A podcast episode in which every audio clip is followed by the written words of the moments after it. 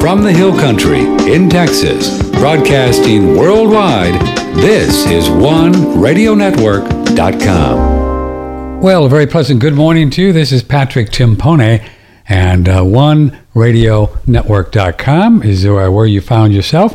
We are streaming live here on One Radio Network, and we also do the audio in case you uh, can't stand the sight of me any longer, and I don't blame you because I look in the mirror and I say, What are you doing? Uh, we're going to have fun today. Uh, you're going to meet uh, William Davis, a nice man. He's up in Milwaukee, Wisconsin, with all the cheese heads. I wonder if the cheese is good for the gut. He's got a new book called Super Gut. Super Gut. And uh, he, he did the wheat belly thing years ago, and we talked to him. Cool guy. And uh, you'll meet him, and our fate would have it, our 800 lines are out because out in the country, every now and then, uh, well, don't even get me started with the telephones out here. So uh, the 800 line is not working this morning, but you can email patrick at oneradionetwork.com.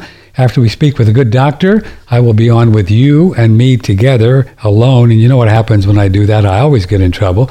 But we're going to talk about things like are memories stored someplace or are they just going on now? I believe that every ache, pain, discomfort is a healing phenomena. Maybe, um, hmm, maybe our karma here is to help others to get into our reality of awakeness and our health and this whole thing with the injections rather than separating ourselves from them. I've been thinking about that. So these are some of the things we're going to talk about this morning after we visit with uh, Dr um, William Davis. Let me pull up his little bio here, if I can get my mouse to work. As I said, he, he did the Wheat Belly book uh, years ago and really was a big game changer, uh, bringing out the ideas of this wheat that God knows what they did with it. And uh, uh, his new book is called Super Gut, and it's all about this ancient bacteria that my Uncle Tony used to have in um, in Sicily, and I want to figure out how he got that and see if I can pass that down to me. But he's got a lot of research. He connects the dots. He's a cool guy, and I think you're going to enjoy talking to him. And if I can pull him up here, I'm just uh, hold on a second, and uh, let's see. Well, there he is. But let's do me and him together. Good morning, Doc. How are you? Nice to have you on the show. Morning, Patrick. Thanks for the invitation to come back. Yeah, yeah. Well, you're looking good. I don't know whatever whatever you're doing. I mean, come on, tell us about what you're eating these days. I mean, you look great. well, you opened the door of the super gut conversation. One of, one of the things we're doing, Patrick, well, it's based on two fundamental facts. One is that as modern people, we have thrown a nuclear bomb into our GI tracts and decimated the me- microbes. And this is a phenomenon largely unique to the last 50 or so years, uh-huh. but we've changed, we've killed off numerous health, not all species of bacteria are important to us, but there are some that are very important. And when we restore them, spectacular things happen. The other part of this conversation is that in place the microbes, the important microbes we've lost, is proliferation of what are essentially stool microbes. But they didn't stay, they weren't happy to stay in the colon. They climbed up into the ileum, jejunum, duodenum, and stomach such that many, many, many modern people now have 30 feet of stool microbes and other unhealthy microbes in their GI tract. And when they die, when these microbes die, they don't last 70 some years like we do. They, they live only hours. So, so, die, so what we're talking about is these guys that creep up there, this whole SIBO thing, Doc, this small intestinal bacterial overgrowth. What, what makes mm-hmm. them, what makes them go up there? Why do they go up there? It's not entirely clear what happens. Uh, but it's probably a variety of things. It's probably from loss of those important species. You know, huh. they, they, they're supposed to police themselves. You know, that is, um, it's like social media. If somebody says something completely inappropriate, other people say, hey, don't say that, Patrick, right? right, right. Don't say that. Don't say They do that all the time, Doc. I'm in jail quite a bit on Facebook, uh, 30 days at a time. Same principle applies to microbes. If there's a a bad microbe, the good guys keep them suppressed. But what happens when you ah. lose the good guys? Yeah. Okay. So party. is it more than just this thing that we've known Dr. Davis for a long time of uh, uh, um, what do they call it? I, I, don't even know what they call them. uh, antibiotics. It's it's more than that, isn't it? Yeah, antibiotics, you're right, play a big role by age 40. Most of us have taken 30 courses of antibiotics. It's astounding. There's antibiotic residues in food, of course, especially meats. There's uh, herbicide and pesticide residues in our produce and in meats. There's glyphosate, the mm. uh, ingredient in Roundup that is an herbicide, of course, but it's also a very potent antibiotic. There's chlorinated drinking water that changes the microbiome. There's Whoa. stomach acid blocking drugs like Prilosec and Protonix, nonsteroidal anti-inflammatory drugs like naproxen and ibuprofen, statin, cholesterol drugs, synthetic uh, sweeteners like aspartame, emulsifying agents in your peanut butter, uh, salad dressings, and ice cream. In other words, Patrick, we yeah. swim in a sea of things that have disrupted the human microbiome. And now we're paying the price for it in the t- deterioration of health, including, by the way, obesity and type 2 diabetes, as well as autoimmune diseases, neurodegenerative diseases, skin rashes, on and on and on. But it, the, the, that's the bad news. The good news is if you understand this. Yeah. And by the way, it's only recent research that tells us that that process you you you pointed out SIBO, small intestinal right. bacterial overgrowth, that I think afflicts easily, conservatively estimated, one in three Americans, wow. over 100 million people, I think have this condition. Now we have, by the way, a consumer device to prove that. Okay, but uh, let me slow this, you down a minute. I got a lot of questions here. Of so, microbes. Yeah. Oops, I might have lost you. No, no. Hello. Oh, wait a minute. Yeah, yeah, you did. Hold on a second. Yeah. Hold on. There, there you go. Okay. okay. Uh, so let's slow down a little bit because I have a lot of questions here. You, you're a pretty fast talker. You're not a car salesman in the past life, are you? Just, just kidding. Okay, so only on Sunday. that's right. So, um, hmm, uh, all of these things you mentioned, which was very eloquent. I had no idea that all the things that modern American folks do, not just the antibiotics, they cream these. You call them ancient microbes, Doctor uh, Davis. The, the, right. So these are some, some of them are some of these things that maybe we've passed down for generations, lifetimes, great, great, great, great grandma, all this? Yeah. Well, one of my favorite microbes to talk about is one called Lactobacillus reuteri, Ooh. after the German discoverer, Dr. Gerhard Reuter, R E U T E R. Well, you know, if we looked at the microbiomes of indigenous hunter gatherer populations, that is, people who eat off the earth. They kill animals. They dig in the dirt for roots and tubers, gather berries, but have never taken antibiotics or modern drugs. They all had that microbe. If we look at the dogs, chipmunks, squirrels, raccoons, they all have Lactobacillus reuteri. 96% of us, modern people, have lost it, likely due to all those things we mentioned. Now, the, the great thing is so this has been present in human history for a long, long time. And we lose it, but when we restore it, really cool stuff happens. Ah. I'm a chronic I'm a chronic insomniac. I typically sleep four hours a night and I'm crabby all day the next day. I now sleep nine hours straight through vivid dreams. Okay. When I first really wow. So so so you probably went online and bought something called like so, so Reuteri and you solve your problem a magic bullet. I'm just kidding. well, I, I'm I'm going to be five soon, and I I hate going to the gym, Patrick. I can't stand it. So I go uh, pre-pandemic. I was going to the gym 15 right. minutes once a week to mm-hmm. use the machines. Yeah. Doing that, when I first added Reuteri, I gained 13 pounds in muscle, Whoa. and my strength proof. And how you know, you, we lose muscle age, sure. and it comes back. How, how, did you how do you establish that the Reuteri? I've taken a lot of very good probiotics, ostensibly but how do I know that I got this Reuteri in there? I mean, do common probiotics or just really good probiotics?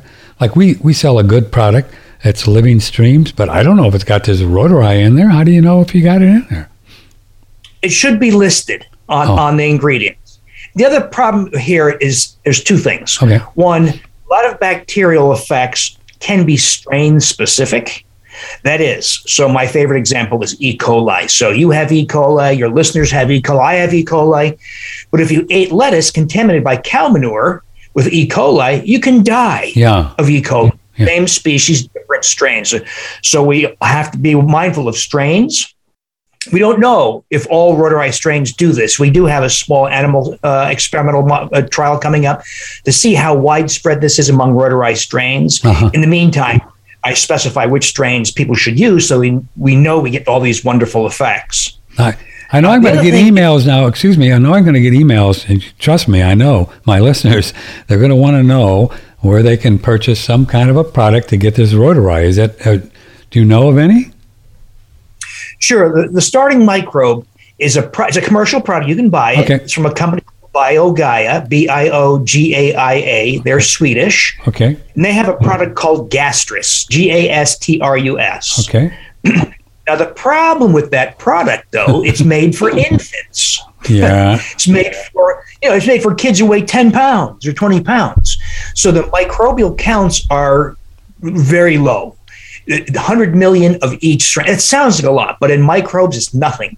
So I did something crazy. I made yogurt not the kind of yogurt, not the garbage you buy in the store. Yes, sir. That's garbage. Yeah. Because what they do, one thing to understand when you, when you start playing with microbes is, you know, there's no mommy and daddy microbes, right? There's no sexual reproduction. Oh. They have what's called asexual reproduction. One microbe doubles itself, become two, two becomes four, etc. Well, Reuteri, this microbe we're talking about, doubles every three hours. Well, in commercial yogurt making, like the stuff you got at the grocery store, they ferment for four hours. So you've got almost nothing in the way of microbes in commercial yogurt. People sometimes make yogurt in their kitchen and they often ferment for 12 hours. That would be four doublings. You still got almost nothing. So we fermented for 36 hours, which allows 12 doublings. And we did p- perform what's called flow cytometry. That's a way to count microbes. Yeah. And the last count we did, 262 billion Whoa counts, billion with a B per half cup serving. So in other words, we took we increased the number of microbes from the commercial product a thousandfold. Yes. And that's part of the reason why I believe we get these big, big, big effects, and why most probiotics have low counts. So we got to amplify the. By the way, you can take your probiotic, you can ferment it just like this. Sure, sure. Thirty-six. Yeah, just put them in raw milk, right, or raw goat's milk or cow's milk. Let it sit on the counter and make babies right? Well, no? the, the temperature you ferment at may vary from different species. So a typical commercial probiotic can be fermented at about 106 degrees Fahrenheit. And we go for that 36 hours because of those big counts. We did go longer. And if you ferment longer than 36 hours, you don't get any further increases because you get too many microbes dying and competing for the resources in that in your in your yogurt. So 36 hours seems to be kind of the magic number right. for getting maximum benefit. So so tell us your formula, what you did with this uh, ProGaia thing and the Rotor-Eye. Did you use like raw cows or goat's milk, and what temperature? We actually use pasteurized because when you ferment, oh. if there's little bit of contamination by listeria or staphylococcus aureus. Those are two contaminants from cow's udders. In other words, when you ferment, what you're doing is increasing bacterial numbers. If there happens to be a little bit of listeria or staphylococcus aureus, it can kill you. literally, especially children. So it's one of the while raw milk is no question has has factors that are beneficial for humans, much more so sure. than pasteurized. When you're going to ferment, you don't want to ferment the listeria or the Staphylococcus aureus. So we just use organic. I use organic half and half. You know, part of sure. my thing sure. is no. we reject this notion of having to cut fat, and saturated fat. That's no. nonsense. There never course. was evidence for that. Yeah. Yet we have an American Heart Association who still sticks by that ridiculous price, as does the USDA and yeah. other agencies. Okay, so that's pretty cool. So what you've been doing is uh, getting this Pro Gaia from uh, the product called Gastrus and then making your own Rotor-Eye in in milk. The ladies love it, Patrick, because one of the effects. So what we're doing actually is restoring a microbe that boosts the release of oxytocin. The hormone oh, oxytocin. yeah, baby. Yeah. Right. Yeah. Mm. So then you know, oxytocin is the hormone of love and empathy. Hey, baby. and we've lost that microbe. Patrick. You think? We've lost that microbe. look, so, at, look at our culture. So, you think love and empathy is, is gone? So people consume the yogurt. Patrick, they say, I, I like my spouse better. I understand oh. his or her point of view. I like my coworkers better. I like my family better. I'm not so angry at strangers anymore. I'm not mad in traffic. Come on, crowds. No, I, I, you know, I, I believe you because I'm crazy. But you know, I, I, and, but I want you to walk us through that how that's even possible. But before that, let's finish up because I get so many emails if I don't really ask the right questions. It's 36 hours and you do it 106 degrees, right? Is what you're doing, correct? for this, we ferment at human body temperature. Oh, okay. So around 100 degrees Fahrenheit, 97 to 100 degrees Fahrenheit for 36 hours. Now, people, the easiest thing to do, Patrick, is my Wheat Belly blog. Yeah. I made the mistake, Patrick, of naming blogs and social media after book, and it got to be ridiculous. So, literally, in a few days, we're shifting everything over towards a new website called drdavisinfinitehealth.com. Okay. That's going to happen probably next week, literally. But in the meantime, my Wheat Belly blog has a post called Making L. Reuteri Yogurt a step by step guide. Okay. And it shows you, Cool. shows you step by Now, It's now- very I'm pretty excited already. But before we move on, is is this L. Rotari? It's all it's. I mean, you you got more of that in your sleep. You doubled your sleep. I, yeah, I sleep deeper, uh, more vivid dreams. Uh, and by the way, I was I, I, every week I do this uh, talk with uh, a lot of my audience, about seventy to hundred people via two way Zoom. Sure. Mhm. And you'll be surprised how many people report the re- return. I'm talking. These are people our age group. A return of dreams of love and erotic content. My, our favorite kind, Doc.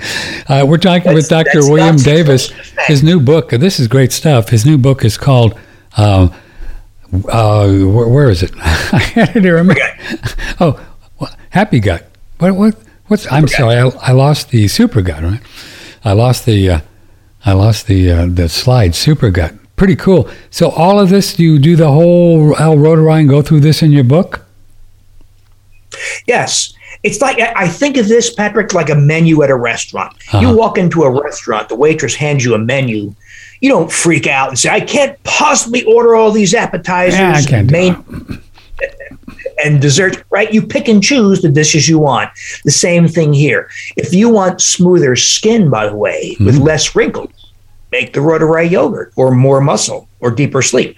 If you want to shrink your waist, even without changing diet or exercise, ferment this microbe. If you want reduced knee pain from arthritis, ferment that microbe. If you want, if you have a child or grandchild who is very young, like months old, and you want that child to be healthier, grow faster, uh, be taller, be, have a larger brain, literally larger brain, have a higher IQ, and have less tendency to have asthma and autoimmune diseases, and also sleep through the night and cut down a number of bowel movements, thereby diaper change by 50%. Ferment this microbe. So people can choose, pick and choose the microbe they want for the effect they want.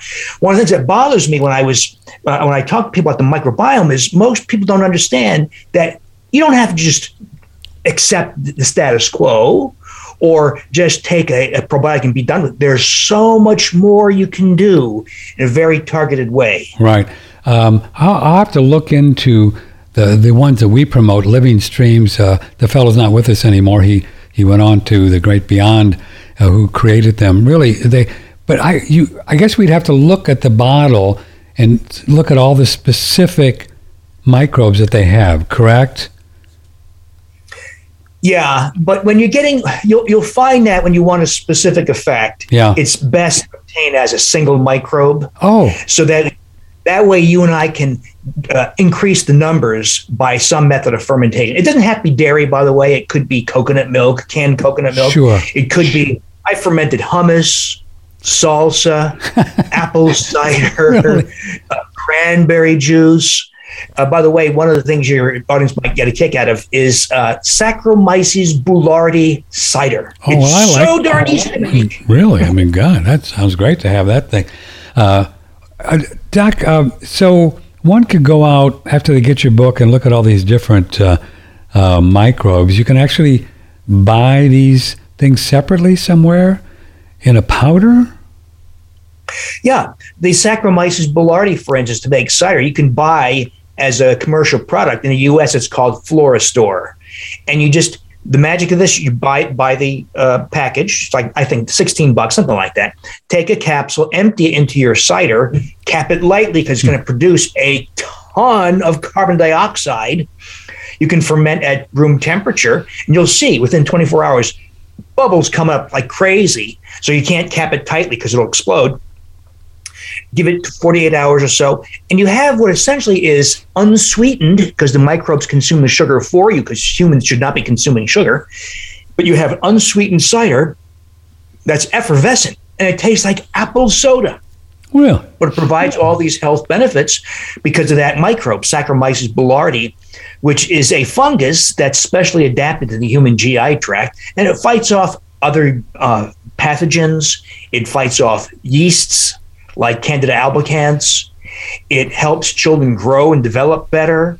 It, you can take it when you're traveling. It stops travelers' diarrhea. I mean, numerous wonderful benefits of just this crazy little cider. so you And then when you make the cider, make another batch of cider from a little bit of the previous batch. You don't have to buy the probiotic over and over and over. You're really making an argument, I hear, that the only reason we have, one of the main reasons we have such terrible health numbers in this country, right? Some of the wor- worst in the world, is because we've smashed all these ancient kind of microbes and all this stuff is all connected. And we know that, right? And is this what we talk about when people say the immune system is in the gut and all that? Is this is pretty much what they're talking about? Yeah. When you lose some of these important microbes like Lactobacillus reuteri or mm-hmm. Lactobacillus casei or Bacillus coagulans, you have a marked reduction in your immune response. Wow. So it's part of the reason why modern people are getting so sick with so many illnesses. But another part of the equation, Patrick, is the problem you pointed out earlier SIBO, small intestinal bacterial overgrowth. So 30 feet of microbes, unhealthy stool microbes to a large degree. Now, when they live and die, they live for a few hours, they release some of their breakdown products into the bloodstream. And this was a revolutionary discovery by a Danish group just a few years ago. It's called endotoxemia, but it now makes it crystal clear how microbes in the GI tract can be experienced as rosacea or psoriasis Ah. on the skin Mhm. or as depression or panic attacks or Alzheimer's dementia or Lou Gehrig's disease or Parkinsonism in the brain or as joint pain and swelling in rheumatoid arthritis and fibromyalgia. In other words, I think it's not a stretch to say that all human disease has to be redefined, reconsidered in light of the contribution of the intestinal microbiome. Right. Well, we have a lot to talk about this morning. We're going to get to a lot of things with uh, uh, Dr. Uh, William Davis, MD. His book is called Super Gut. And uh, again, the 800 number is uh, having a bad hair day, unlike me. I always have a bad hair day. So you can just email Patrick at oneradionetwork.com. Uh, I knew this question was coming up because our listeners are, you know, they're, they're on it. Marianne says, well, why don't we just get all of these microbes and do it all in one, and then we have them all. Because there's no such preparation. It's coming as commercial probiotics get better. That is, they tell us the strain they're using so that we know whether it's an effective strain or not. Hmm. When they increase the numbers, not to 2 billion or 5 billion, but to hundreds of billions, Whoa. like in our yogurt. And we don't know all the, and a lot of these microbes cannot be obtained easily. There's something called, for instance, a very important microbe called Faecalibacterium prausnitzii. Terrible names, Patrick. Easy for you to say, brother. I tell you what.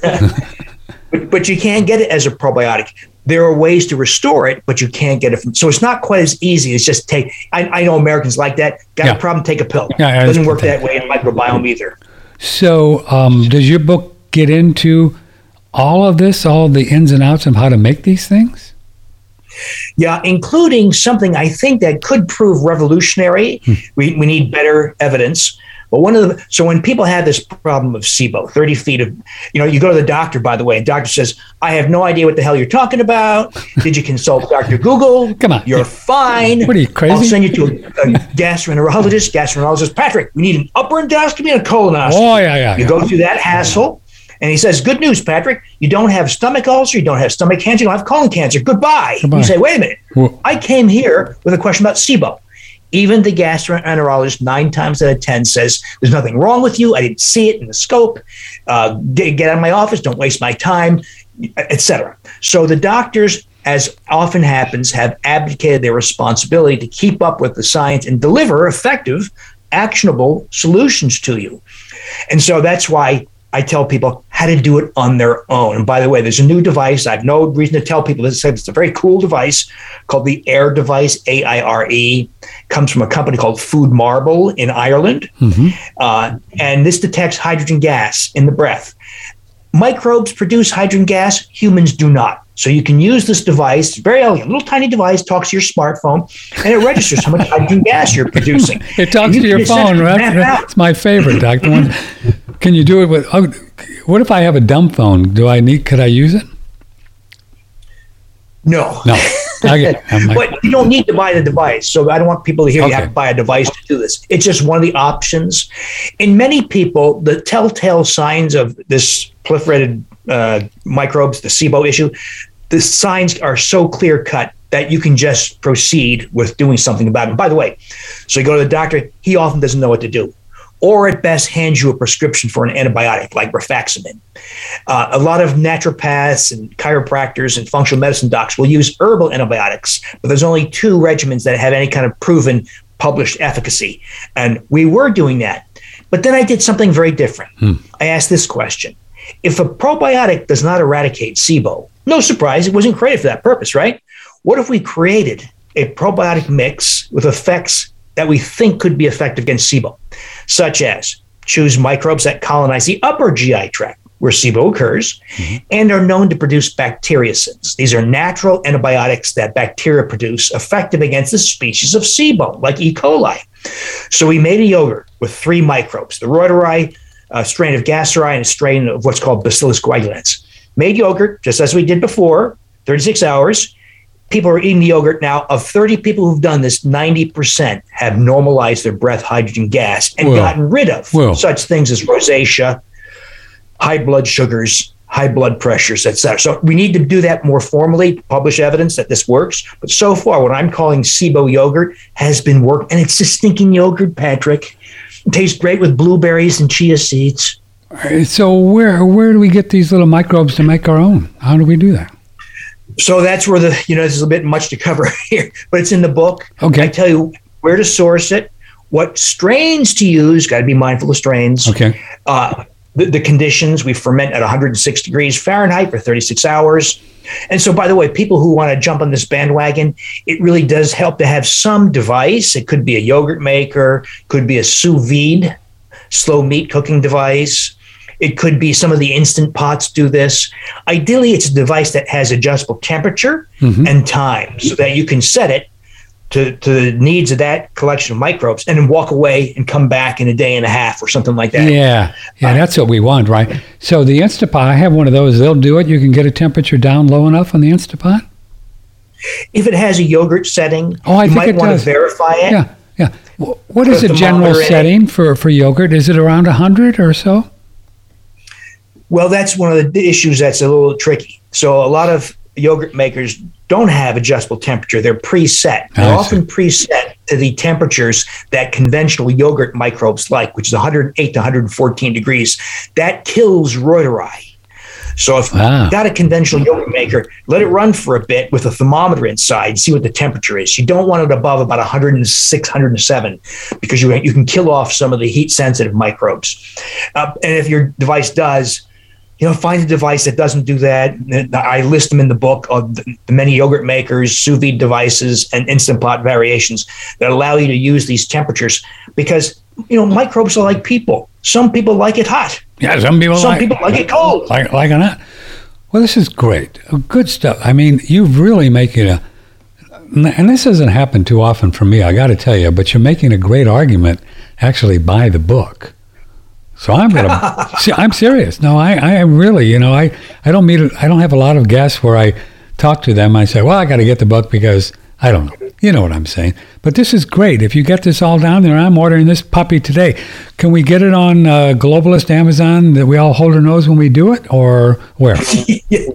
yes, you can. Oh, well, you know, as well as all major bookstores. I know. Yes. I'm a purist, and if I get I something you. overnight, I'm just, you know, what can I tell you? You know, I don't know what to tell you. Yeah, yeah. but you know, Patrick, I don't think it's an exaggeration. We are. Sorry about that. That's right. Hey, well, I got to do a commercial anyway, brother. You stay right there, okay? Don't don't go away. I will. Yeah, stay right there. This is this is great, right? I mean, I had no idea that uh, all this uh, cool stuff's going on with uh, uh, with these mic. I mean, you know, we knew about the microbes, but come on, man, I'm into it. I'm gonna, I'm gonna, I'm gonna order this uh, Pro Gaia Gastro kind of thing because you know I stopped sleeping about 20 years ago, so maybe this. will help. I do get a lot of work work on my writing done. Uh, if you would like to get your testosterone levels up to a place that you'll go, hello, uh, you know, uh, uh, you know, just uh, check check check this out. The first supplement I like to take in the morning, right after I wake up, is Pine Pollen Pure Potency, or P4. This is Surthrival's flagship testosterone and androgen support formula. It's made with the pollen of pine trees, which is rich in testosterone, androstenedione, DHEA, and a bunch of plant sterols. These are all substances, phytochemicals, that support the body's natural androgens, or male hormones. Of course, men and women are using this product, but usually it's men in andropause, men after age 40 whose testosterone production has started to decline. Many of Surthrival's supplements can be taken any time of day, but Pine Pollen Pure Potency, it's important that you take at very specific times of the day. Now, it can be taken once, twice, or three times, depending on how much you want to supplement yourself with the phytoandrogens found in it. But the key is taking it at morning, right upon waking, midday or noon, and then again right before bed. So once, twice, or three times a day, but always at those times. And that's because that's when your body's naturally producing its own testosterone. And all we want to do is amplify that sine wave. We don't want to start to take testosterone at a time where our body's purged it from the bloodstream. Instead, we want to take it at a time where those levels are already spiking and we're just subtly helping to increase them. This product tastes fantastic. I think of it like an orange creamsicle, and that's because in addition to that subtle pine flavor, there's a little bit of orange peel, Tahitian vanilla bean, cloves, and then a little bit of maple syrup just to give it this nice kind of sweet orange flavor. So it's really delicious and easy to take. So if you're looking to increase your testosterone or androgen levels and you want an alternative to pharmaceutical testosterone replacement therapies, there's nothing that does it better than pine pollen pure potency. Well, you know what they say. Uh, the proof is in the pudding. Uh, this is Patrick Timpone. Here's my little bottle. I've been taking pine pollen for probably 10 years, uh, most every day. And then he also has the uh, elk velvet antler on Surthrival that I take, and then also uh, the um, Arise, which is a Chinese medicine guy for testosterone in the morning. And check this out. Um, uh, recently had my testosterone levels checked, little little blood test. Um, there's me, Patrick Timpone, birthday 11 7 46. Takes a long time to get young. Um, the testosterone level, they said it was abnormal, right? Because it's high. It's it's it's high, eight seventy six, and they say the normal thing for guys is like two fifty to six fifty. You know these normal ranges. You never know; they just make them up. But anyway, so eight seventy six. So you know I'm happening. Um, so I can still have babies until I'm 144. Just you know, what can I tell you? So uh, if you like to get your T levels up, guys and girls, and you know, do it. Now we have found over the years that many ladies that are going through the old menopause thing or perimenopause need a little extra T just to feel better, testosterone. Now, I've known gals that have done this and they get the little BBs in the butt and they feel great for about two months and then not so much because it's an unnatural, who knows. This is a food, ladies and gentlemen of the jury. This is a food. This is a, a real food, so your body works with it. And if you take it at the right time, which is like 7 to 9 in the morning, when our testosterone, as Daniel said, our testosterone levels are up higher anyway, because we're supposed to wake up with morning wood, right? If you wake up with morning wood, you know you got T levels, happy. If you don't, then you know it's not. So that's a good, you know, you don't have to even go to a doctor for that. You know, was that Norwegian wood with the Beatles? No, that was not morning wood. It was Norwegian wood. Anyway, so check it out, uh, Pure Potency from Surthrival on OneRadioNetwork.com. Any Surthrival link, and that's going to get you there, baby. From the Hill Country in Texas, this is OneRadioNetwork.com. We're talking with Dr. Uh, William Davis and Super Gut. How's your T levels, Doc? You know, you Uh, the- the- eating eating pro. I bet probiotic. I bet the good will do that too. I mean, that's probably why our hormones are not where they should be. Uh, if the, if all the gut microbes aren't happening, right? Yeah, the gut microbes do play a big role, Patrick, in uh, numerous hormonal phenomena. Yeah. Uh, now we had there's animal evidence, not yet human, that Reuteri, our favorite microbe, does boost testosterone, and a lot of the guys who I talk to, uh, likewise, we've had to take a lot of guys off their testosterone injections or or, or creams Yeah, because yeah. of a rise in testosterone. Yes, yeah. Now you, I heard you talk. Uh, you you have sixty five uh, Christmases under your belt in your body around. Soon to be. Soon yes. to be. All right. And look at your skin, man. You know, you're super smooth there, like a little baby's bum. So do you do you do you um do you connect this with the Reuteri? Do you think? You know, I, I think I, I, my mom was Japanese, so I Oh. think there's part of it. Huh. There's a, a, a- an Asian thing going on too. Yeah. But I do see a lot of skin smoothing because one of the effects of Reuteri that boosts oxytocin is it causes really an explosion in dermal collagen. You know, ladies are very aware of this. That's why Uh-huh. they take collagen hydrolysates and hyaluronic acid. Ah, But the Reuteri via oxytocin really causes a boost in dermal collagen deposition. So most ladies will report a reduction in skin wrinkles. It takes eight or more weeks to, to develop. Now, I, I tell ladies, you know, we should have been like your great grandmother did. We should have been eating stomach and intestine yeah. and brain Yeah. and heart and tongue. All those organs are rich in things like collagen and hyaluronic acid. Yes. And that's what gives you better skin and joint health as well as uh, brain and arterial health as well. So a lot of this, what we're really doing, Patrick, is restoring the human body the way it was supposed supposed to be, and restoring diet. Now, most people say, "I'm not going to eat brain and stomach and intestine," so that's why we get these supplements to replace uh, these nutrients in squeamish Americans. But uh, from the motion picture, squeamish Americans. But no, I understand, and we we have a monthly guest out of. Uh, uh, uh, she's great, and uh, she talks a lot about pig's feet and uh, jowls and pig cheek, you know, and all the great stuff. And uh, uh, you can you can you know juice up a lot of good things. We actually have a farmers market fellow that has these really well pastured pigs that you can get pig's cheek. I eat pig's cheek, you know, and it makes you a little cheeky. It's good.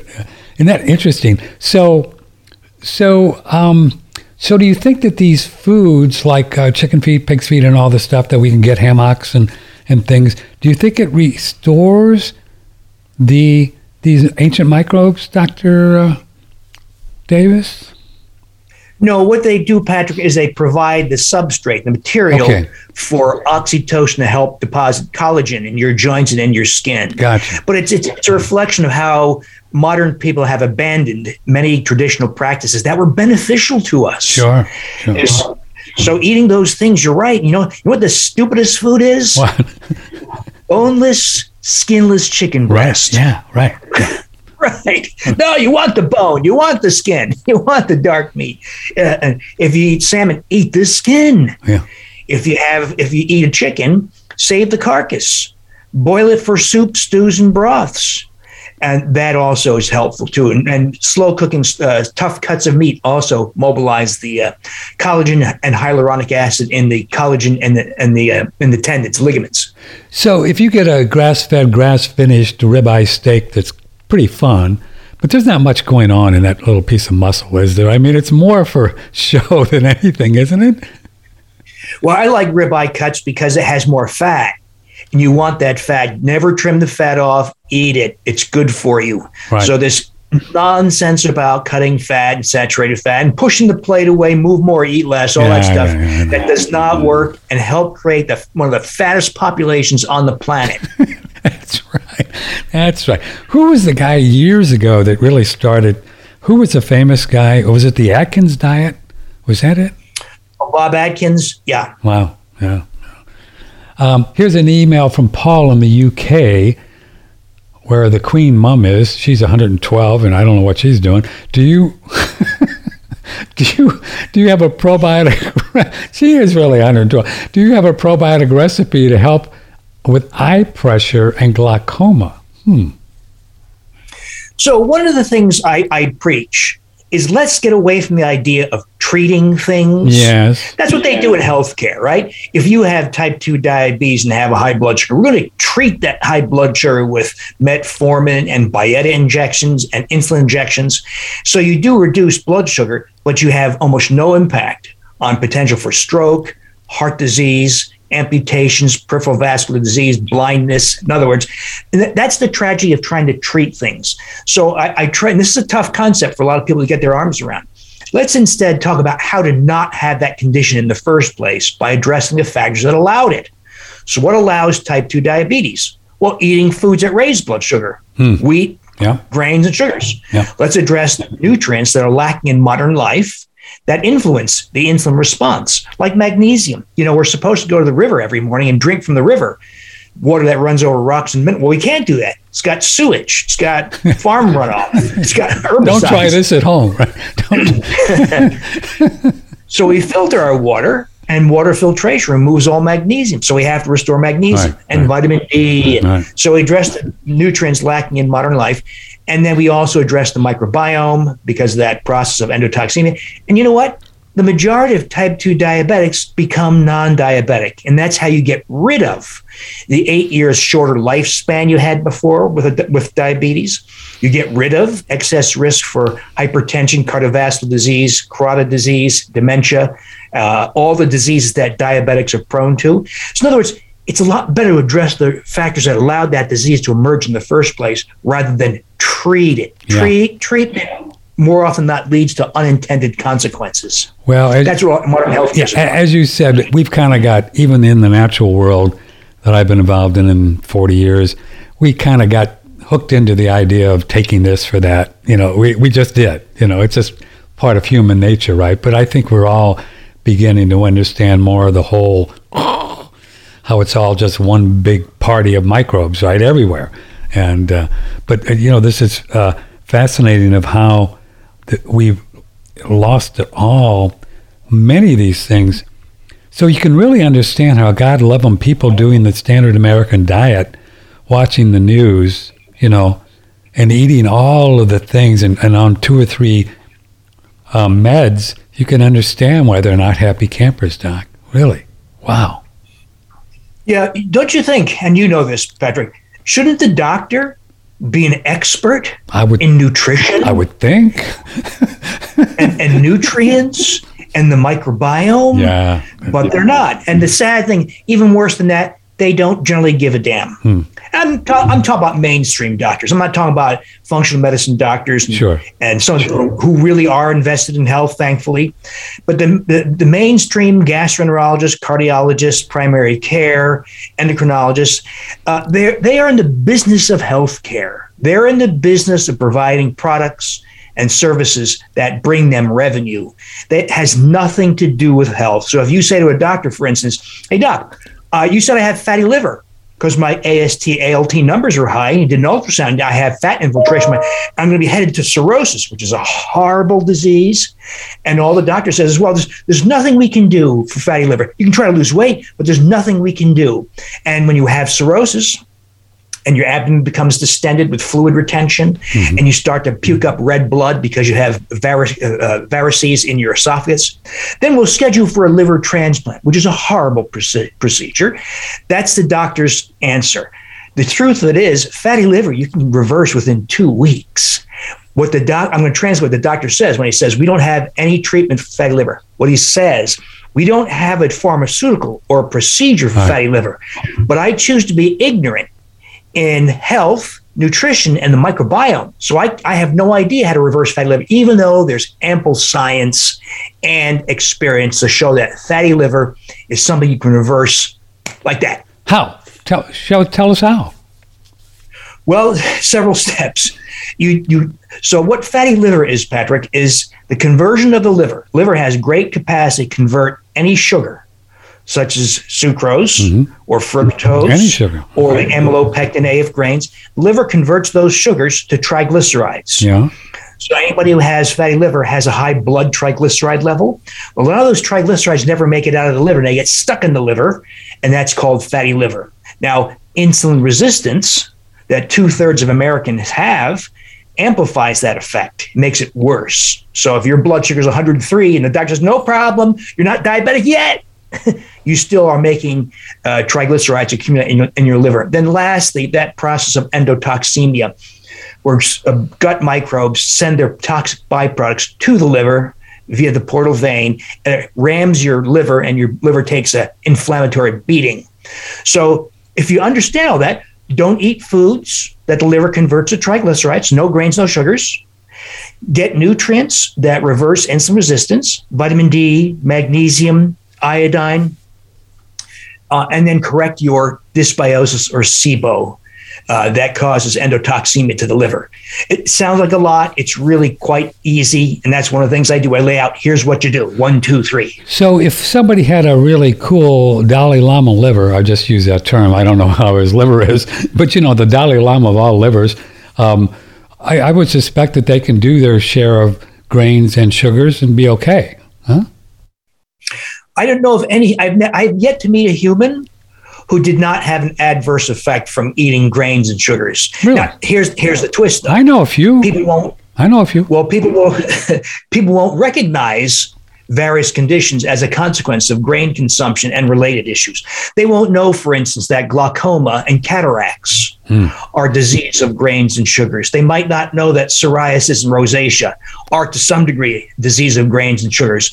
They won't recognize that depression uh, or acid reflux or Barrett's esophagitis uh, and fibromyalgia have uh, grains and sugars as part of their cause. And so, in other words, people think it's a gluten problem or gastrointestinal problem, not recognizing that something like carotid disease or Lou Gehrig's disease, all these diseases have in their origins grain and sugar consumption, vitamin D deficiency, disruption of the microbiome. But you can see what I'm getting at here. Let's correct the causes. And the causes, by the way, Patrick, are virtually the same for all those conditions. In other words, I, I tell people to pay less attention to what the label was, whether it's called rheumatoid arthritis or migraine headaches or seborrhea or depression, and pay more attention to the common factors that allow those diseases all to emerge. Because if you pay attention to those common factors, more often than not, those conditions recede. Hmm. You know, though, um, I, I just I do know a lot of people, and I'm, you know, I I drink lots of orange juice, and you know, I'm doing really good, and that's got a lot of sugar. So, and I don't have any liver things going on. I mean, I don't have any little spots, you know, like people have with liver spots. I've got two left. I had about 14 about two years ago, so I've got two left. Uh, so my liver is getting better, and I do lots of fresh orange juice. How do what do you make of that? Well, one of the things you can do is something called an NMR lipoprotein test. Yeah, That's, well, good way, luck with that. Test. you know, if you do a test, doc, oh. they're going to come up with anything. You know that. Well, in other words, this idea that cholesterol causes heart disease. Yeah, right. Is propagated by big pharma. Sure. Because they make a lot of money. Sure. Telling people that reducing, and they and my colleagues have drunk that Kool Aid. Uh, cholesterol never was meant to be the cause. It was meant to be a marker. Right for the particles in the bloodstream that cause heart disease. Well, you and I don't have to use this ridiculous indirect marker called cholesterol testing. We can actually do lipoprotein, fat carrying protein testing. I've done that for 25 years. You can do that. One of the things you'll see is the provocation of small LDL particles. That's the real among the real causes of coronary disease and stroke. And oh, so, so the, what's sadly, that, what's that LDL number uh, supposed to, in a in a perfect world? The LDL is not LDL cholesterol, but small LDL particle number should be zero or close to zero. Oh, so that's a separate test that you got to do.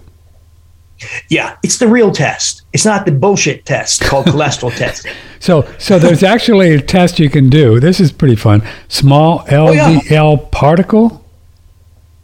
It's an NMR lipoprotein panel, and among the measures made is a small LDL particle count. And, and, and See, so it's a little bit harder than high cholesterol. It's oh, ridiculous yeah, idea yeah. called high cholesterol. So then the so the triglycerides, LDL, HDL, those are all kind of nonsense numbers. I hear you saying. You know the triglycerides and HDL, ironically, the two numbers that are largely ignored, those two are actually helpful. Oh, they are. But the LDL cholesterol, this is a whole other conversation. The LDL cholesterol, you'll see in parentheses, calculated it's not even measured. Huh. So I call it fictitious LDL. It's not a real number. And it, so it's not even close to being accurate. It's complete not. Really? It came from science generated in 1958 to 1961 from the NIH. It was meant to be, the LDL car- uh, cholesterol calculation was meant to be a crude approximation of the number of particles in the low density fraction when you spin blood down. That's what it means. Uh, unfortunately, uh, big pharma put it to use. And now we see this huge industry to treat cholesterol. The tragedy of big uh, of cholesterol testing and statin drugs, Patrick, is it took everybody's attention off the real causes of heart disease Which is? small LDL particles, insulin resistance, inflammation, endotoxemia, Yes. Yeah. magnesium deficiency, all those things that you can do something about. But the doctor doesn't give a damn about because he's he's been, you know, uh, doctors are real humans. I did it for many years. When a good-looking woman in a mini skirt comes into the office and says, "Dr. Davis, would you like lunch and a all expense paid trip to Orlando And- so you can participate?" Yeah, I, I get you, brother. I hear You you. know how the world works. Yeah, I- That's the way it goes. Uh, I hear you. So, okay, two people have already uh, emailed in. They want to know exactly the test. If you would speak more slowly, so because they want to do this, you know, you got to be careful. Okay, what what's what's that test? How do you say it? So it's NMR or nuclear magnetic resonance lipoprotein testing. It's not easy to get. It is easy to get, but you're going to have this barrier called the doctor. oh yeah, but you can go these days. You can go, you can go and just can. you can just go online and just order whatever you want. Just pop in. You don't need a prescription. All right, N NMR for these people lipoprotein testing, right? Mm-hmm. There used to be other methods, but they've all kind of fallen by the wayside because of neglect. Because my colleagues are still hell bent on this ridiculous notion of treating cholesterol. Yeah, on uh, uh, because they want to sell statins, statins, right? I mean, that's the deal. They like the easy answer hmm. because to really understand how to deal with cardiovascular risk, you got to think about nutrition and vitamin D, how to really get vitamin D right. And you got to think about thyroid status. You Yes, got to think about the microbiome. Well, it's too much thinking. All they want is a pill Way too much. or a procedure. Yeah, way too much. So uh, uh, they also. So what are the important numbers on these NMR thing? You said LDL that wants to be zero. So here's a typical scenario. Okay. Somebody has coronary disease. Maybe they had three stents. Maybe they survived a heart attack. Right. Mm-hmm. Maybe they had a coronary calcium score and it's high, let's say 500. Yeah. So we do the NMR, and typically their small LDL will be something like 1980 or 2000 That doesn't or sound good. Doesn't sound good. No, it's virtually all people who have coronary disease. It's, it's crystal clear. Now, what causes small LDL particles? Yeah. Only, only two things grains and sugars. That's it. Is that right? Uh, that's not, yeah, that science is over 20 years old. It came from places like University of California, San Francisco, uh, and Hopkins, and other reputable places. They showed years ago it's the amylopectin A of grains and sugars that causes formation. So this is what led to all my experiences. So I had people freaking out on me with coronary disease because you know if all we're doing is giving them statin drugs, aspirin, beta blockers, and cutting the fat doesn't do anything. Yeah. Uh, so I tried something different. I had them remove grains and sugars from their diet, and the small LDL particle count on an NMR panel drops from say 1980 nanomoles per liter particle count per volume to zero Whoa. or something. Over how much zero. It's not like 10 percent. Yeah, over how long a time? Uh, depends on how much weight you have to lose. Because when you do this, you also lose a lot of weight. And one of the phenomena of weight loss is mobilization of triglycerides from fat cells. And triglycerides can cause spikes in small LDL. So the best way to do this is to wait four weeks after a weight loss plateau, then get your NMR uh, panel done. That way you can factor out the effects of weight loss. Very confusing, I know. No, no, not too confusing. I mean, okay, so here's what I'm going to do just for fun. But I'm only 125 pounds soaking wet, so I, I don't. I, I- we'll see. But I'm gonna I'm gonna go. You can do a requested test, and I'm gonna get an NMR lipoprotein testing. All right, I'm gonna do this, and I'll tell my listeners about it. And I'm gonna look at my LDL, and I'll tell them what it is, because I do plenty of pasta, and I do a little rice, and I do orange juice, and I do fruit and maple syrup. So I think I have my share of sugar, right? potatoes. All right. So we'll see what it is. I want, yeah. Fair enough. And then, you know, if it's like 200 or 2,000 or so, I'm just going to start drinking scotch and call it a day. Uh, just kidding. oh my God, this is great. Okay, we're talking with a fun guy. His name is uh, Dr. William Davis. I'm going to get the book. How about you? William Davis, his book is called Super Gut. Here's an email for you. Um, could you make, oh, okay, can you make yogurt from colostrum using the recommended bacteria? I've never done something like that. I mean, you can of course consume colostrum directly for all its concentrated Sure. nutrients and antibodies and other uh, compounds, but you know, you, you really won't magnify a lot of the effects of colostrum because you, uh, antibodies, for instance, don't propagate in yogurt. So the the sole purpose of making the yogurt is to boost bacterial counts. So I can't imagine that's a really Not a good idea. productive thing Okay. to do. Pro- Yeah. Probably, probably. I got, I got you. Here's another one. The user manual for my six quart Instapot says that the temperature for yogurt setting of normal mode is 96.8 to 1094. Uh, less mode is 86 to 93. Oh, oh yeah, I guess, I guess you can get it to wherever you want, huh, on the Instapot. That's what a listener says. That that's helpful. Yeah. It always it doesn't hurt though to put a thermometer in, let it run for a while because you'll find some of these devices are as much as ten degrees off. Yeah.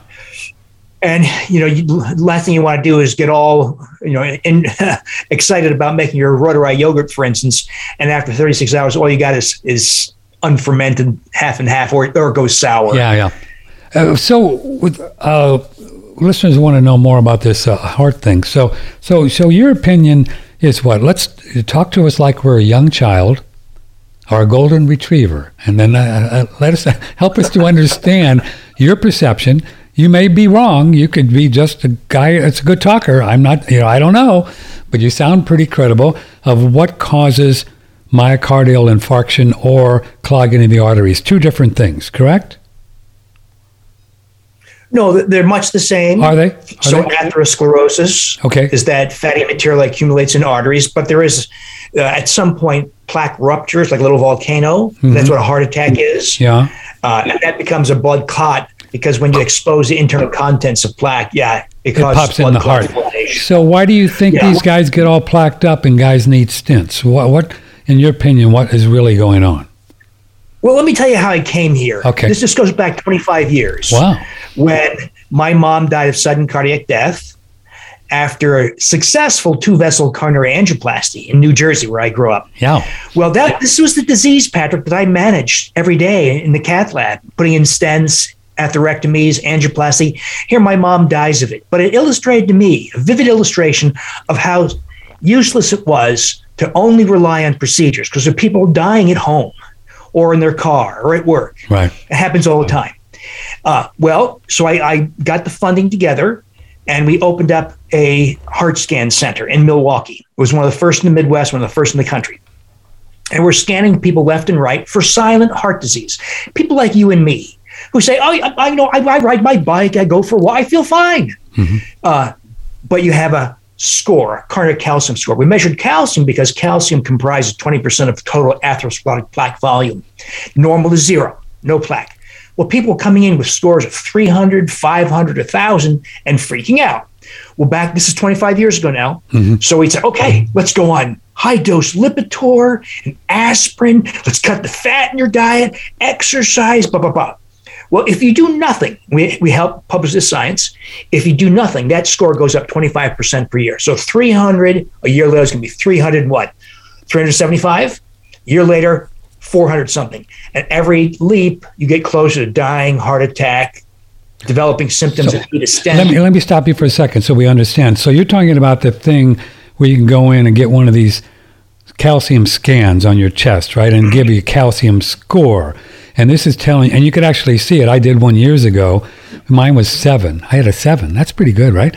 Um, Pretty good. yeah. Uh, so you couldn't see anything. You saw a little speck here and there. That's actually showing the calcium that's built up in the arteries, correct?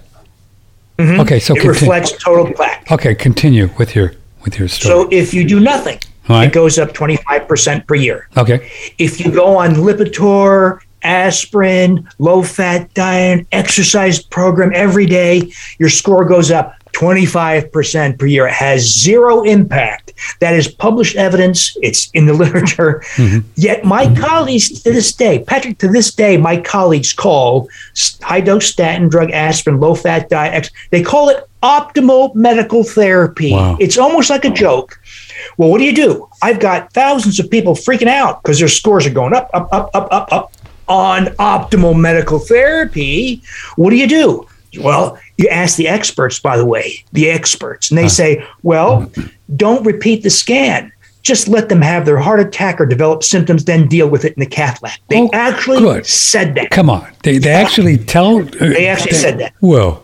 Yes, yes, no, yeah, repeatedly. No. So, but if if our, I think you and I follow a similar philosophy. No, no, no, no, no, no. Let's see if we can find out a way to put a stop to this. Yeah. Took me some years of trial and error. I published some of these evidence. It takes things like vitamin D. Hmm. When I added vitamin D, Patrick, it was the first time I saw scores do that. They dropped. Just vitamin D. Dropped Vitamin D. just vitamin D. Fish oil at modest effect. Iodine and addressing thyroid status, a big effect. Getting rid of the cause for small LDL particles, grains and sugars. Small LDL drops to the floor. And then now the most recent addition, address your microbiome. And we have oodles of people hmm. whose heart scan scores have changed zero or actually gone down. Uh, that's how you address cardiovascular risk. It has nothing to do with saturated fat, has nothing to do with cholesterol, has nothing to do with statin drugs. Statin drugs are a miserable scientific failure, a huge marketing success. Yes, sir. And as you know better than anyone, um, when you get your cholesterol level down to 120 or 30 or 40, which statins do, your testosterone levels, you can't even make testosterone at 140, right? What do you think you need a cholesterol level to make testosterone? I would suspect 180. What do you think? You know, I don't even measure cholesterol anymore, Yeah, Patrick. so because I Right, yeah, who cares? Yeah. In other words, just go about your business and have don't look at the cholesterol. Now, sad to say, there are really two important measures that can be useful: the triglycerides and the HDL, the two numbers that are largely ignored. So we aim for triglycerides, if you're tracking it, of 60 milligrams or less. Triglycerides, 60 and- milli- I'm writing this down. Okay. And then the HDL? 60 or more. Oh, HDL, you want to be over 60, and triglycerides, you want to be less than 60. People say, "Oh, that's impossible." Well, you know, personally, I, I I've done this thousands of times, but personally, so 25 years ago, 30 years ago, I became a type 2 diabetic. Huh. and my triglycerides were 390. My HDL was 27, Hmm. and my small LDL was 1800. And I You mean I that, high that, that test, that NMR test was 1800? Hmm. and I was a type 2 diabetic with fasting glucose is about 160. Wow. This happened because I was I was jogging three four miles several times a week. I was playing tennis. I was biking, but I was also a low fat vegetarian. Oh, good for you. So I stopped being a low fat vegetarian, everything normalized. And the most recent panel I checked, my HDL is 94, That's good, right? it quadrupled Okay. almost. Okay. My, my triglycerides were 47. Okay. My fasting glucoses are in the 80s. My hemoglobin A1C is in the four something range. I don't have hypertension. In other words, uh, I addressed the factors that allowed those conditions type 2 diabetes, hypertension, insulin resistance, et cetera, to emerge. So I'm not treating type 2 diabetes or hypertension or, or high triglycerides, but addressing the factors that allow it to emerge in the first place. Small LDL zero. Zero. LDL was zero. And how high was it? I mean, uh, the LDL, the one that's fancy test you, you mentioned. 1800. Wow. Ooh, What uh, a listener wants to know, uh, Matthew, when you do the calcium score on your chest, what does your guest think is safe? What number? it is not there's no direct cutoff you can't say over 100 you're in danger over Right. 300 you're in danger it's more of a, a device you track Mhm. and because you The most important risk factor of all is how much it changes in a year's time. So I tell people what's better than a CT heart scan for a coronary artery calcium score? Two CT heart scans with two coronary calcium scores. So you can see the rate of change over time. You can see what's so it's going really on. helpful. Yeah. But I will tell you, at a score of a thousand or higher, there is a likelihood if you did nothing, which is foolish, right? But if you did nothing, your risk of dying or having a heart attack or developing symptoms is about 15% per year. So that gives you a little perspective on uh, how much danger there is in, in a score. Yeah. And another question is on this new test NMR, what can what would be a a range where it's dangerous the LDL? The yeah. I would shoot for anything below 200 as being best. Uh, Okay. And it's an old test. Patrick, it's actually, I really, I, it goes back for me 25 years. I've never heard of this guy. Yeah. Yeah, never heard of it. Yeah. but it's not used. But it, here, here's an interesting thing: when you start to track that those measures, Yes, sir. you start to realize how profound diet is in crafting cardiovascular risk, Hmm. and it has nothing to do with fat.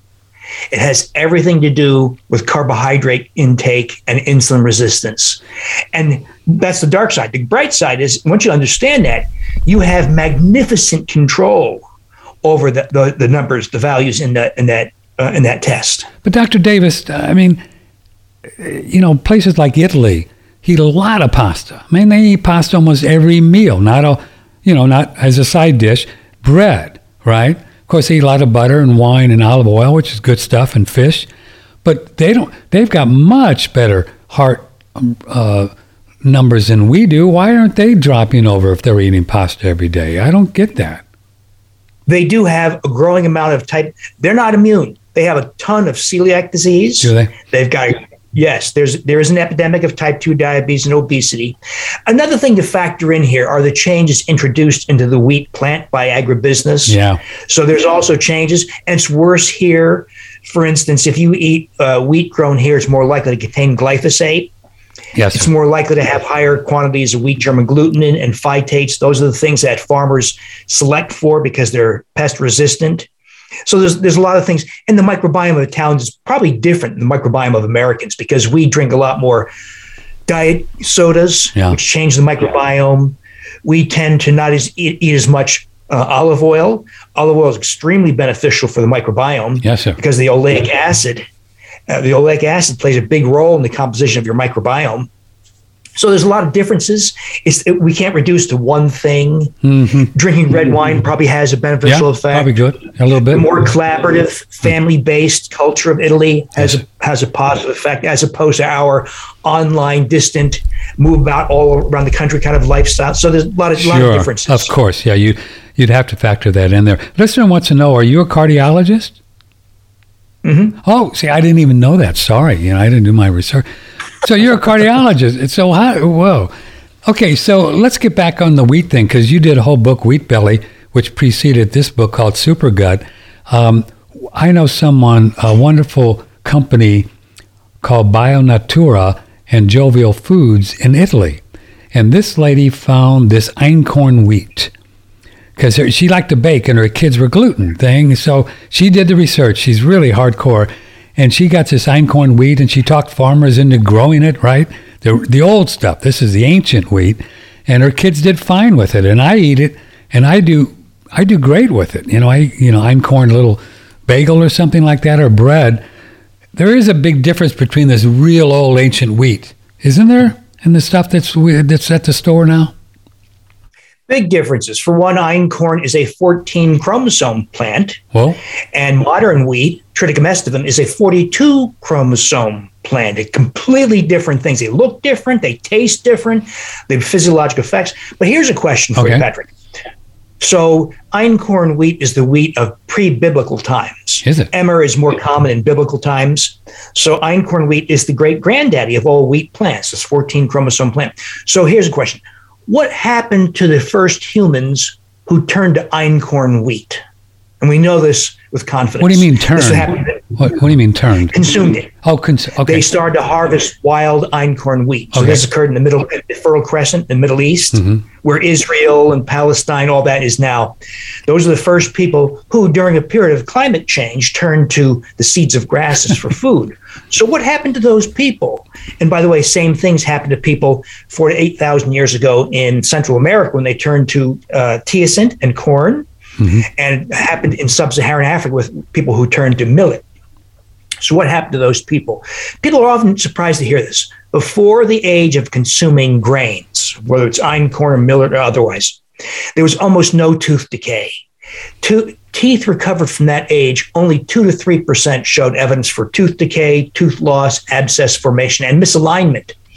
As soon as humans added grains, tooth decay exploded. 16 to 49% of all teeth recovered showed tooth decay, abscess formation, misalignment, as well as evidence for nutrient deficiencies, especially iron, and also a marked increase in arthritis. So, in other words, when humans turned to something that was not that humans not adapted to consuming seeds of grasses, there was a dramatic shift in health.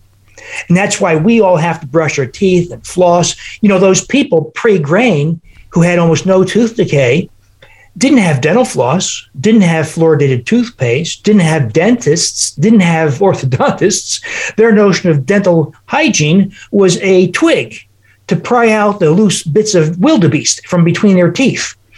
And so uh, look back at the record, and we see that humans were never adapted to consuming the seeds of grasses or grains. When you say And look of the back at the yeah, yeah, yeah, so when you say look back at the records, but you can actually see prove what you just said. I mean, there's a way to prove that. Science. Yeah, that's the astounding thing. If you talk to the anthropologists, they say, oh, sure, we've known about the diseases of civilization for a long time. That's what they call, by the way, high blood pressure, type 2 diabetes, Right. obesity, uh, dental decay, tooth misalignment, uh, colon cancer, hemorrhoids, irritable bowel syndrome, ulcerative colitis. They call those diseases diseases of civilization because when they study Huh. hunter gatherer populations, either ancient ones or current ones, the few residual people who do that, like the Yanomami in the Brazilian rainforest, the Matsas in the highlands of Peru, the Hadza in the savanna of, of, um, of uh, um, Tanzania, the Maasai in Kenya, the Malawi in Eastern Africa, the Maori in New Zealand. All these populations have, if they stay, if they stick to their indigenous lifestyle, have no tooth decay, no colon cancer, no heart disease, no stroke, no ulcerative colitis, Wow. no psoriasis, no. But they didn't have a TV either, so you got to you got to add that in there. True. But doc, so what True. did what did they? So they were more. Um, I don't know what do you want to call it? Uh, paleo, more just meat and fish and vegetables and stuff. I mean, they killed their next meal, yeah. and then they would eat the brain and eat the liver, eat Yeah. the intestines as well as the meat. They Yeah. would fish, gather shellfish, dig into dirt for roots and tubers, tubers, gather berries, collect nuts, things that people have adapted to as food for millions of years Wow. until someone persuaded us that seeds of grasses. You know, if you were if you and I were desperate and our families hadn't eaten in two weeks, you should eat seeds of grasses. It's gonna you, you're gonna Right, survive. Right, right, right. It'll keep you alive, but it will destroy your health long term. How how did China get a billion and a half people eating rice every day? So they have Their little spermies are working, doc, somewhere. I'm a, come on. Well, they now have an explosion of obesity. There are more type two diabetics Really? in China than all of North America. Oh yeah, yeah. Yeah. I mean, they have a larger population, of course, but they're not immune. Now they they live traditionally on the edge of caloric deprivation. So as they've now They're adopted thinner, right? more calories, Right, right, right. Yeah. Yeah. as calorie intake, as food availability has increased, and as processed food uh, availability has increased, they're getting all the same problems we have now: dementia, colon cancer, heart. That's all. They're, they're we showed them how to do it, and they're doing it. What about uh, somebody wants to know about potatoes, sweet potatoes, white potatoes, carrots? Good stuff. So one of the things we do in my programs, Wheat Belly, Undoctored, Super Guy, is um, because so many of us, you know, there's easily 75 million Americans. I'm sorry, 150 million Americans with fatty liver. Uh-huh. Big deal. There's 30 million type 2 diabetics. There's over 100 million obese people. I mean, that's huge problems. Yes, so sir. all these people start with insulin resistance. So one of the ways to more rapidly reverse insulin resistance is to watch your net carb intake. That is total carbohydrates minus fiber.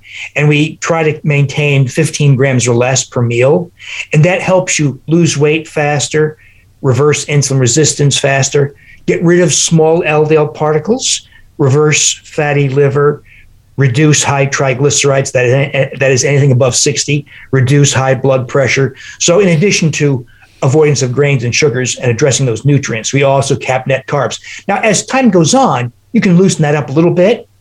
But I'm, I, I tell you, Patrick, my, my bias has been because I practiced cardiology for so many years Yes, sir. is not allowing people to show small LDL particles because that is a nasty little bastard. And all it takes is one indulgence. So people people used to say this to me. I'd say, okay, John, listen, your small LDL was terrible, it was 2400. It's now down to 900. It's better, but it's still not perfect. Are you doing the diet and doing it? Oh, yeah. Oh, yeah, yeah. I'd bug them. And they'd say, well, Oh, yeah, oh, yeah. you know what? Every Friday, I have a slice of pizza. It's my bad day. So once you provoke small LDL particles, because the liver doesn't recognize it, it's not cleared from the blood for seven days or so. Uh-huh. So what that one pizza slice a week is enough to increase cardiovascular risk 52 weeks a year. It's so it's, it's that potent a force in causing cardiovascular disease. And what's the difference between the LDL in this NMR puppy and the uh, and LDL? Oh, you said the LDL in the regular cholesterol panel is just made up a computer model. So forgive me, this is going to be a little te- tedious. That's why we we, So, we uh, like geeky. We love geeky. So in about 1960, Yeah. Dr. William Friedewald and Dr. William Fredrickson at the National Institutes of Health in Bethesda, Maryland, wanted a way to quantify the f- particles in the various fractions of blood. When you spin blood down at high speed, it layers out. High density falls to the bottom, low density, very low density. Just any whenever you spin a liquid, that's what happens. Well, they wanted to know how to quantify the number of particles. Well, in 1960, this was not easy. It was very laborious, very complicated. So they wanted to know, especially, how many particles were in the low density lipoprotein fraction, right there in the middle. Right.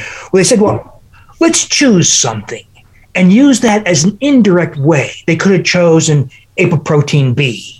They could have chosen apoprotein C2. They could have chosen triglycerides, but they chose cholesterol. So they measured cholesterol in the low density fraction, the very low density fraction, and the high density fraction. Said, okay, all right, let's make it easier. This is a crude approximation of particle counts in each layer. Let's let's measure only the very low density and the high density, and we'll calculate from that what's in the low density. Oh, Now, increasingly difficult and tenuous. But they said this to work, we had to make up this equation. It's called the, the Friedewald calculation. And let's assume everybody eats the same, nobody's a diabetic, everybody has a low triglyceride level, everybody does, nobody has insulin resistance. In other words, ridiculous. This is 1960, for God's 60 years ago. yes, sir. And that 60 year old technology persists to this day. Wow. The approximation using cholesterol measurement in the low density lipoprotein fraction calculated from the cholesterol content of the very low density and the high density fraction. I I know it's kind of a tortured calculation, No, that's but it's ridiculous. Interesting. Interesting. Yeah. And then, uh, oh man, and then you start calculating in cool stuff like we talk about stress, you know, positive thinking, and you know, knowing that you're going to heal, and all of this stuff. There's no telling what these numbers mean, right? I mean, you know they're affected. They got to be. I know they are. Sure. Yeah. You can see, for instance, you know, HDL is a great index of lifestyle. As much as I bash cholesterol testing, there is actually some good information in, in the numbers everyone neglects, which is HDL and triglycerides. HDL is a really cool index of lifestyle. It's not, it's not specific to a lifestyle, but if you had went through a great stress, divorce, uh, flu, COVID 19, um, cancer, anything, any kind of overwhelming stress, HDL can drop, say, from 50 to 22 or 27. So it, it, does, it is reflected in these values as well as insulin resistance. Stress is a great provocative agent for insulin resistance. So you're, you're, you're right, stress. And you know what, Patrick? Stress is one of the toughest things to deal with. Yeah. I'd love to say, you know, to your listeners, well, it, just get rid of the stress. Well, it doesn't work that way, right? Well, you could, you could, you know, marry a girl banker and move to Belize. You know, what can I tell you? Wish I thought of that. I wish you thought of that one. Well, you're really great fun to talk to. This has been uh, terrific. I had no idea. Sorry, I didn't know you're a cardiologist. I didn't see it in the bio. I just, uh, you know, I just didn't see it. Well, I didn't show up in the uniform. Yeah, you just, yeah, with your stethoscope and, and the whole thing. so when are we going to be able to ditch these uh, these statins? I mean, what's what's it going to take? You know. You know, I, I, think it's it's part of a bigger problem, that is the dominance, the control of so many things by money yes, sir. and the pharmaceutical industry. You know, it, years ago, I used to be on Dr. Oz. I was on there four times. I was on Morning News. Really? I was on Ooh. all those things until I wrote a book called Undoctored. Yeah. Which showed people how to take control of their health because the doctors aren't doing it. And I promptly got blacklisted by all major media Ah. Uh, now, not just me, it's a lot of us who have anything to say about health and the problems in healthcare, of which, by the way, Patrick, there are huge problems in this disastrous industry called healthcare, but we're not allowed to talk to, about it because Big Pharma spends $6 billion a year running direct consumer drug ads. And so now yeah. there's no more interviews of book authors on health topics. There's no more in depth reporting or exposes on the deep systemic problems in modern healthcare. But there's plenty of glowing, happy people in direct consumer drug advertising. Yeah. And then, of course, if you talk about this on Twitter or YouTube or Faceplant, I mean, then they, you know, they just they ditch you. You know what I'm saying? They just say you can't, you can't do that, man. You can't. It's money. That. It's all about money. That's why, by the way, Patrick, what you're doing is so crucial. Well, we do. That, that's why I support what you do because if we can't get the message out from the bullshit that comes from my colleagues and the big big pharma, how else do we get a message out? Right. When people are uh, helplessly diabetic and the doctor says, uh, once you're diabetic, you can't become undiabetic. That's ridiculous. Of, of course. course you can. Yeah. Uh, you know, doc, I need to lose weight. How to lose weight? Well, cut the calories. no, cutting calories is a fool's errand. It causes gallstones, it makes you miserable, and it causes you to regain weight over long term. So if people need to hear the truth, it's got to come through something like your your show. Yeah, well, we, we try. So, okay, so I'm Italian. This whole pasta thing, this is going to be a tough one, but okay, but I'm going to do it because I've already had two listeners say let us know when you do this NMR thing. I, I guess I could go to uh, uh, on the request requested test and do this, right? I'm going to do it for fun. Yeah. Let's see what it is. There's a bunch of direct consumer. Yeah. Uh, Life Extension yeah. is another one. They offer sales.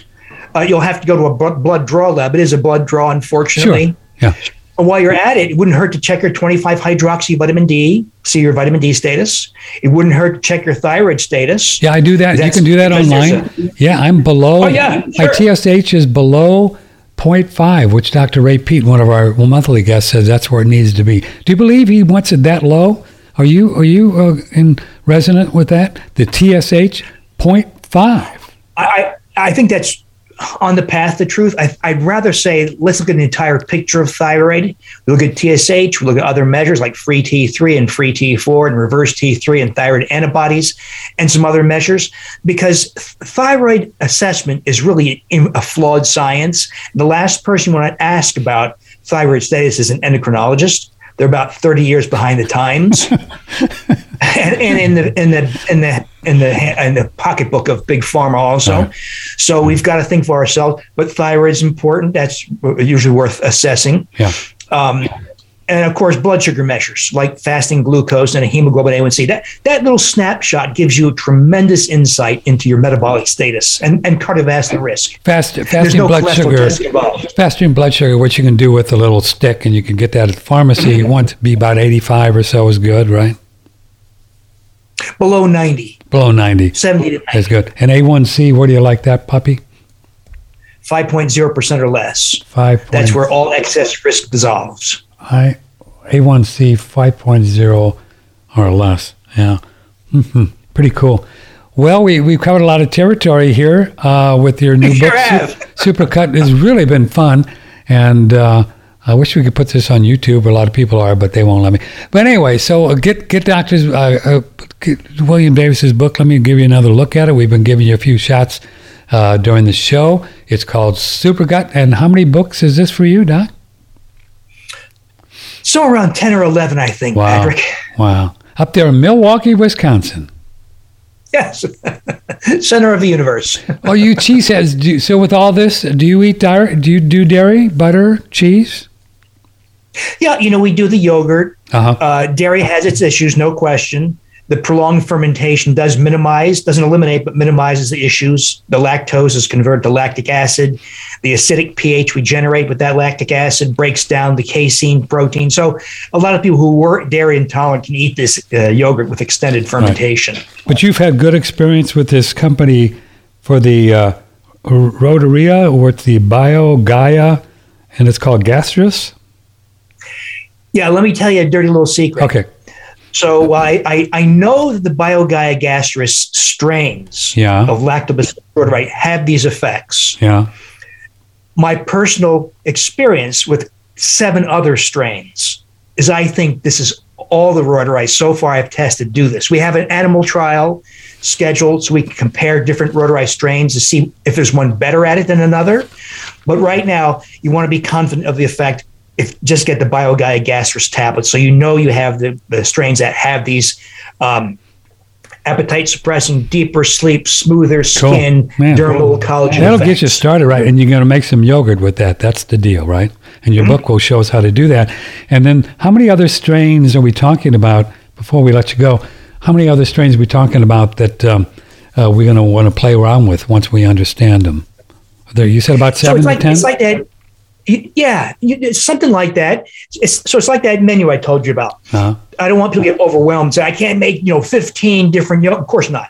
You can you can co-ferment some of them, like the SIBO yogurt. We co-ferment three different species and strains. Uh, you pick and choose for the effect you want. So if you have a if you're a pregnant woman, pregnant mom, and you're in your last trimester, I would say think about cultivating Bifidobacterium infantis, a specific strain of that. Make yogurt. It pop oddly, Patrick, woman consumes this as a yogurt, but it populates her vagina, the birth canal, and the breast. Oh, She delivers her baby. She gives infantis to the baby Oh, all that and good stuff. breastfeeding it yeah. and the baby is more likely to sleep through the night, take longer naps, cuts bowel movements in half, and they're more formed, so fewer bowel, fewer diaper changes from mom and dad. And as an older child, less asthma, less type one diabetes, less autoimmune diseases, and a higher IQ. Wow, isn't it cool? And so the and now, as you know, the ladies are. Uh, the doctor wants to play golf on the 28th, so uh, you know, let's do the the C-section on the 29th, right? You know, it's like these people. I don't, you know, it's out of control what they're doing. These doctors, you know. Yeah, Yep, a third of all deliveries now are C-section. is that deliveries. right? And they miss Yeah. all the they miss all the good stuff coming out of the vagina, huh? Right. Exactly. And even worse, a lot of ladies are being told that formula feeding is good for their baby. This Oh, is good. ridiculous. Oh, good. That that makes sense. that makes sense. Gee, don't get me started. And you know, and then gals get oxy coat, coat, coat what is it? Oxy what is that word? Oxytocin? Oxytocin when they breastfeed too, right? Yes, yes. And, you know, I think my suspicion is Yeah. if a woman gets reuteri and thereby higher levels of oxytocin, she may have an easier time of it also Oh, because expressing breast milk is facilitated by higher levels of oxytocin. And the moms who have a hard time with breastfeeding often fail. Uh, inadequate breast milk production is the number one cause for failed breastfeeding. Well, those ladies who fail at it have lower oxytocin levels. So now we have a wonderful natural way to boost oxytocin. Yeah. And you're also happier yeah. with smoother skin. Yeah, with smoother skin. Uh, do we? Do you do a private practice up in Milwaukee, or do you just do now this kind of work? Just uh, research and, and, and outreach? Yeah, we have something called, it was called the Undoctored Inner Circle. Mm. We now changed it to Dr. Davis Infinite Health Inner Circle. Right. So we don't piss off the media so much anymore. so, so uh, Dr. Davis Infinite Health Inner Circle, right, right, that's where we do this. We have these kinds of things. We have two way conversations. So typically every Wednesday night, we have about a two hour conversation, talk about Reuteri and, oh, and cool, yeah. Wow. So it's kind of like a practice, but it's more this way. Well, I'm going to order you a book after the show. We're going to come back and t- talk to our people. But thanks for coming on. You were really fun. And uh, you can come back anytime, brother. Anytime you want to come back, you just let me know. Thank you, Patrick. I'd be happy to. And you keep up your great work, too. Well, we do You're doing the can. world a lot of good. Thanks for being here. We appreciate it. Thank Take you, care. sir. Dr. Uh, William Davis, Patrick Timpone, OneRadioNetwork.com. Well, he's a Wow. Whoa, man. I tell you what. Good stuff. Really great stuff. I hope you, I'm going to get this book and I'll do it. I'll do that little test for you because people want to know. And I do my OJ and my little, you know, pasta. And so we'll, we'll see what it is. And we'll see you soon, Doc. Thank you. And we'll, we'll you know, we'll just, um, I'll let you know when it comes out. Um, what is it? I'm starting to cough. Excuse me. Need some more water. I got to have it all written down. I never heard of that, right? LDL on the NMR lipoprotein thing. You know me, I'm not into testing because they're going to find anything, but this kind of stuff is kind of fun just to see if these people like him, like he, uh, know what they're talking about. What can I tell you? All right, so you know what we're going to do? We're going to play around and have some fun. I've got some uh, cool things on my list to talk about. Let me go to, uh, um, well, too much information, but uh, stay right there. stay right there, and uh, we'll be right back and and uh, and speak, talk with you for a second. If I can get my mouse to do something, holy cow, do it, do something. Um, he was cool, huh? You gonna get the book? Are you gonna get the book? I think you should. Okay, so I love you all very much. If you, oh, you know, if you're watching on BitChute, please uh, subscribe to our channel. Click the little bell, and you get notified every time that uh, we put a new show up. All of our videos on BitChute. Uh, the link is on the top uh, of One Radio Network. Also, we we're on Telegram. Uh, the link to that uh, social media thing where they don't censor us is right on the top of One Radio Network, and um, um, yeah, a couple questions on the my testosterone test. How'd you get there? Blah blah blah. Yeah, you, you know, get get yourself some pine pollen, some elk velvet antler. They have a site-wide sale right now today, January fourth. Uh, use promo code Empower. Empower. Get pine pollen gold and elk velvet antler. Start taking that every day, and that'll get your T levels up so you can uh, have some grandchildren, something like that. Okay, may the blessings be. See you in a minute. We'll be we'll be we'll be right back. See see hold on hold on a second. We'll be right back.